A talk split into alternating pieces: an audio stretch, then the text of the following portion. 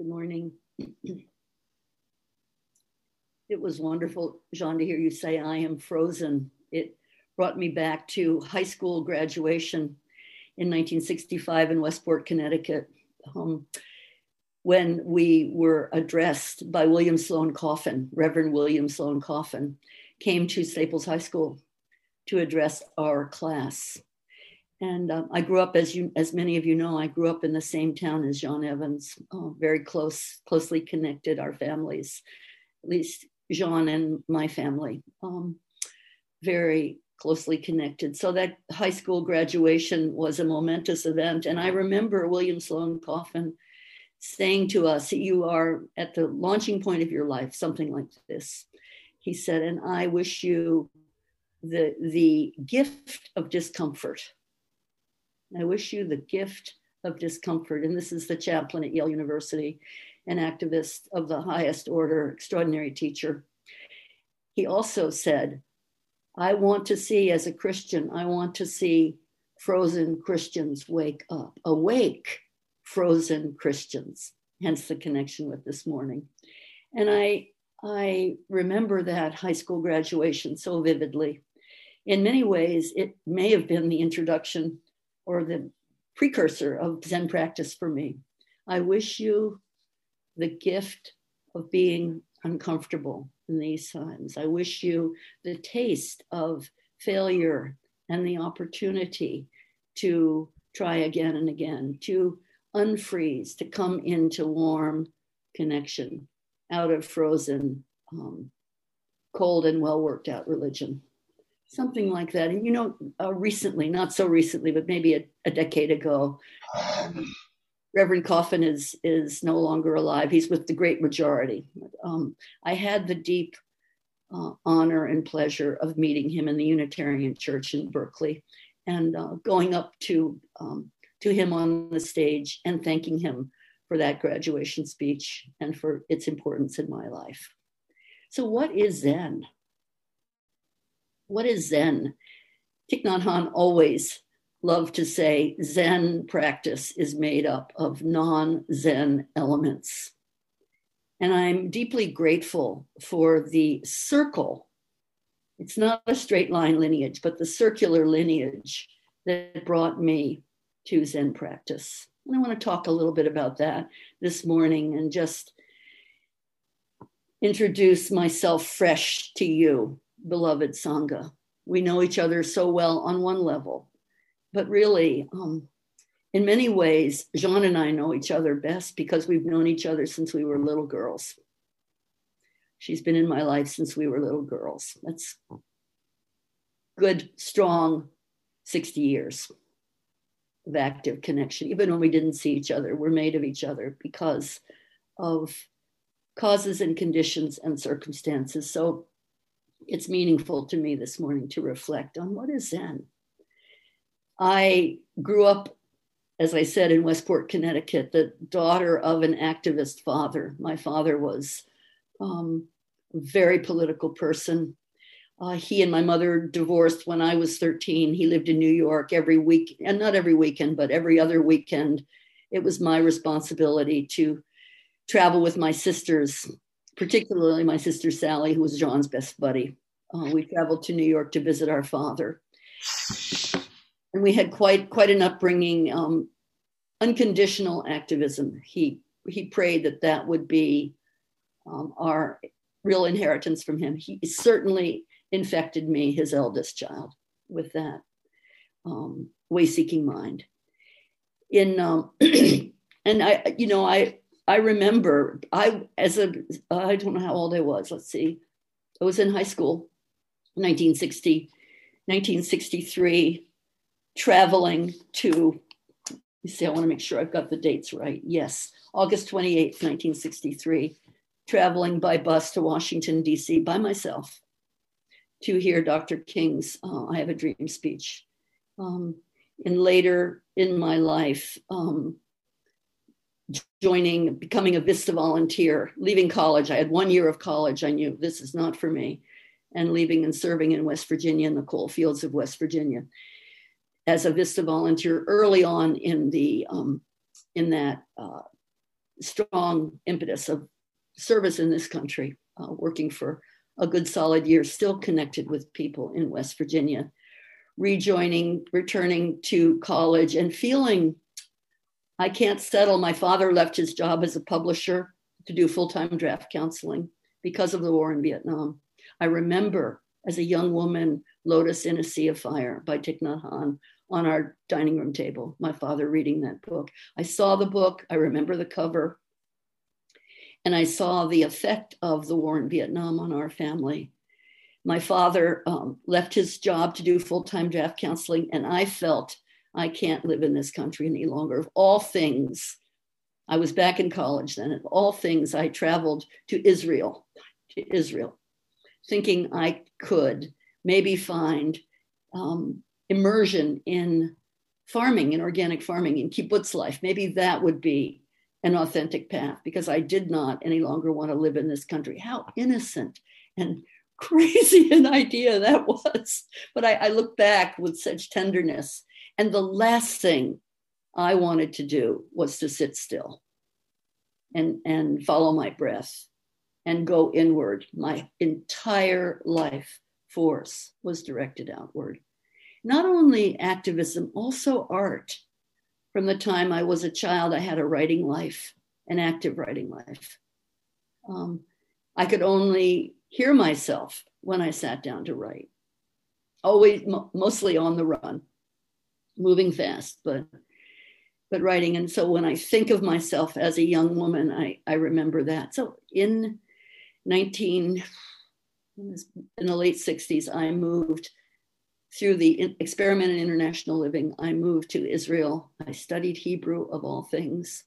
I lived on a kibbutz. I returned to college. And at, at the close of college, I returned to Jerusalem to study um, comparative religion. I don't even think Jean knows this. Anyway, I returned to Jerusalem. And believe it or not, I knew enough Hebrew to be accepted into a comparative religion department. I understood about 20, maybe 30, maybe 35% of the lectures, but the reading was in English. So I could I could ace it. And I remember my advisor calling me in at some point, closing the door, big, huge, brilliant thinker. And he said to me, This won't be the kind of study of comparative religion that you need. It's too narrow, he said. You need a wider field in English. But then he returned to speaking in Hebrew and said, But still, go ahead. You're in it. So during that year, I lived in the Jewish marketplace in the heart of, of Jerusalem, kind of poor neighborhood um, in a Syrian neighborhood with a, a, wonderful woman who was also at the Hebrew University and very lively. Uh, we're still connected to Karen Rothschild. So we lived in this small house, and I thought, I need to do some yoga practice to help balance my study. So I found a woman who only taught women, and she interviewed me. Hannah Seidner. She interviewed me. And I thought, yes, yoga practice is going to be good, very good for me. She interviewed me fully, thoroughly, deeply. And at the end, she said, So I'll see you tomorrow morning. Come and practice. And I did yoga practice with her for a few days. And after two or three solid days of practice, she called me into her in inside her home and said, I can continue teaching you yoga but I can see it isn't your practice. She said, I'm a German Jew. I escaped with my life from Germany. Looked, have looked for years for a way to reconcile my experience. He said, I can see that yoga and this path is not your path. And I invite you to join me and meet my Zen teacher. And I thought, oh my God, are you kidding? Holding Zen? No, turning away from the world? No. But I really loved her, loved her. I really was uh, influenced by her. She was an extraordinary woman. And the next morning, so I said, All right, she said, Can you be here at five o'clock in the morning? I said, Sure. So I made my way to her home in Jerusalem. And uh, we drove to the crest of the Mount of Olives, right at the very tip of the Mount of Olives, overlooking the Dead Sea and the Judean desert. And she took me in, and I met Kyodo Nakagawa Roshi, then Kyodo Nakagawa, was a primary student of Soen Nakagawa Roshi's. Oh Small house in the Arab section of Jerusalem. How did he get there? He got there from by the um, intrepid, innovative power of a cancer researchist, a woman named Chloe Tal. She traveled to Jerusalem, asked if there were a Roshi who spoke English, was directed to Soen Nakagawa Roshi, said, I live in the heart of Jerusalem. I'm a cancer researchist. For my life, for the health of my practice, and for the investigation of truth, I beg you to send a monk to Jerusalem, center of the, of the monotheistic religions of the world, necessary now to hear from Zen. And lo and behold, he sent, Soen Nakagawa Roshi sent his primary monk, Dokyu Nakagawa to Jerusalem. So Hana opened the door. We went in in our in our lay clothing. There were there was a rack of kind of pale beige robes, which we donned over our clothing. And she took me into the inner sanctum of the room where Dokyu-san was sitting. I think there were very few people there that morning, very few. I remember the desert behind him. I remember the altar very simple a bowl of water, a few stalks of wheat, and enso from Soen, Nakagawa, an enso circle, nothing else. The room was empty. We sat down. I didn't know what the heck was happening. I just sat there. And at the end, I went back to Jerusalem, downtown Jerusalem with Hana, and I never stopped going back well, what happened to me?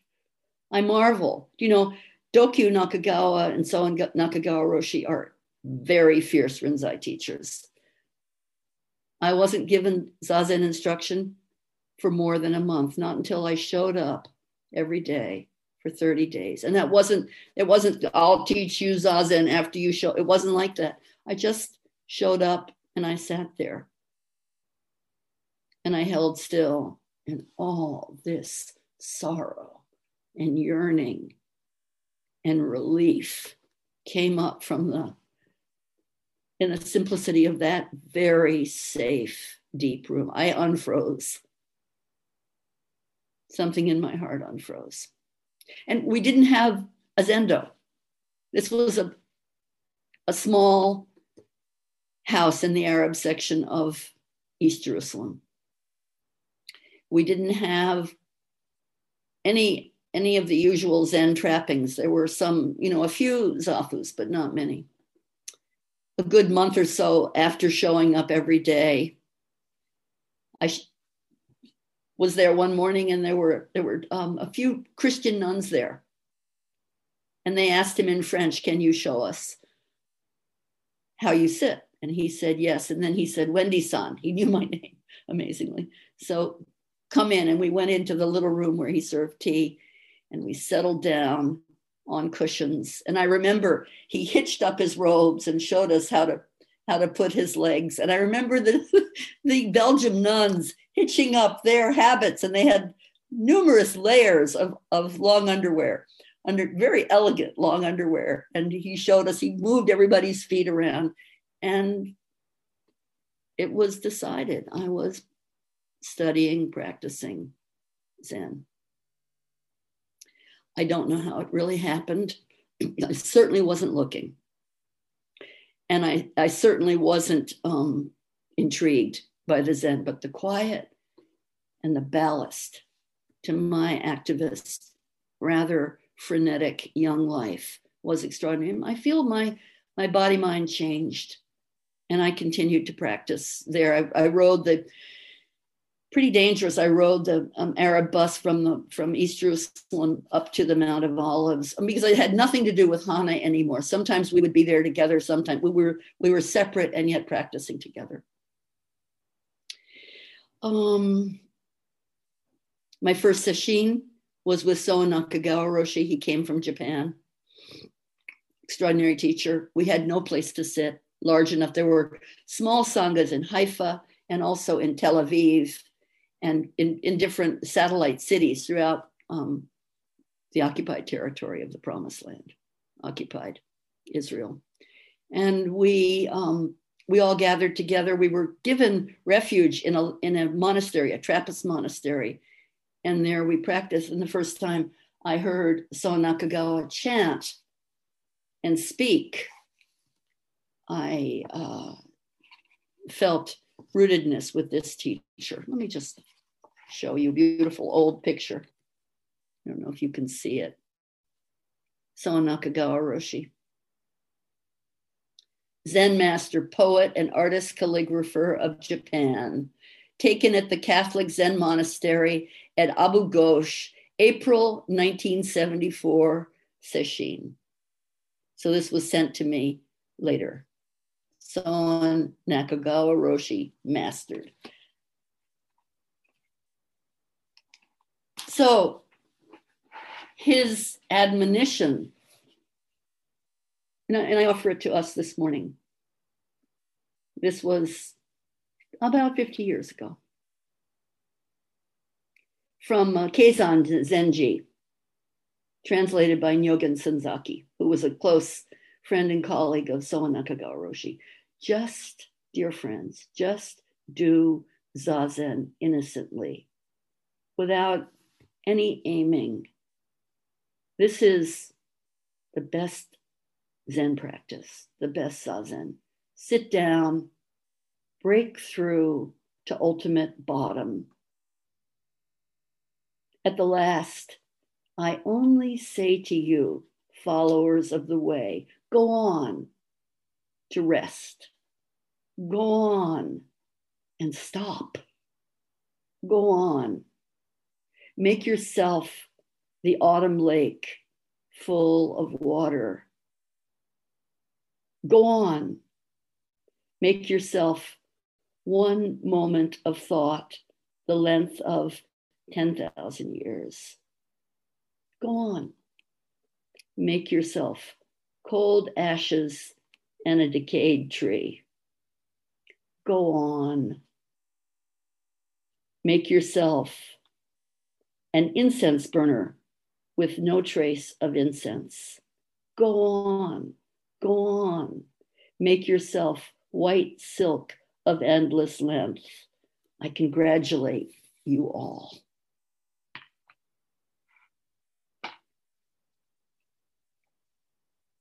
A couple of years after starting to practice, it was time for me to come home. I knew I had to come home. Uh, I remember Dokyu-san and so Soen Nakagawa Roshi were together. It was after another session. They were together, and Dokyu san held up a key and he said, This is the key to my door. It won't necessarily fit your door. And Soen Roshi said, Deep in the mountains of California, there is a little tas of hara, playing with Tassajara. There is a little tas, a little cup of hara, of deep intention. Please investigate. He said that directly to me. And then, of all things, he recommended me. What could San Francisco Zen Center do? They had a letter of recommendation from Soen Nakagawa Roshi when I showed up empty handed on their doorstep, the doorstep of Tassajara in 1972. They could only let me in with a recommendation like that, although it was against the rule, against the grain. And so practicing at Tassajara 1973 to 1975. Uh, meeting, I met Peter at Tassajara, the Shuso, Ed Brown, the head of the sewing room, Linda Ruth Cutts, the what was he? The treasurer, Arnie Kotler. These are lifelong friends, beyond friends. Um, we sat Tangaryo together. We entered the practice. And it became clearer and clearer to me that any Zen practice I would do would be as an activist with honoring art and understanding the need to hold still and really let everything go, be a length of silk, be ashes in an empty brazier, be unfrozen by the freezing world, and to continue under all circumstances. In the 1980s, I met Thich Nhat Hanh. I had the unenviable um, call to practice with Thich Nhat Hanh and continue to be at Zen Center, San Francisco Zen Center. Was not a popular decision, I can tell you, but I did it. And I'm very grateful to my teachers, to Katagiri Roshi, to Soen Nakagawa Roshi, to Thich Nhat Hanh, to Zentatsu Richard Baker, to the many other teachers named and unnamed. Later, of course, the women teachers, Yvonne Rand, Joanna Macy, and others that are in my heart, not coming up right now, but very much in my heart. So it's 50 years.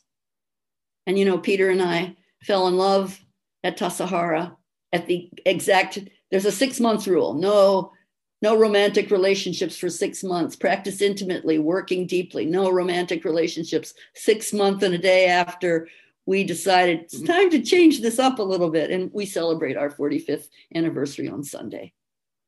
We were married at Green Gulch um, by Zentatsu Richard Baker. It was so long ago, Reb was Lajisha. Those of you all know what that means. Insider trading talk. Reb carried the incense for our wedding. Um, celebrated outside. My father and mother were there, even though they hated each other, they were both there. Um, and our life unfolded. So many stories. It is a Zen. This is a Zen story.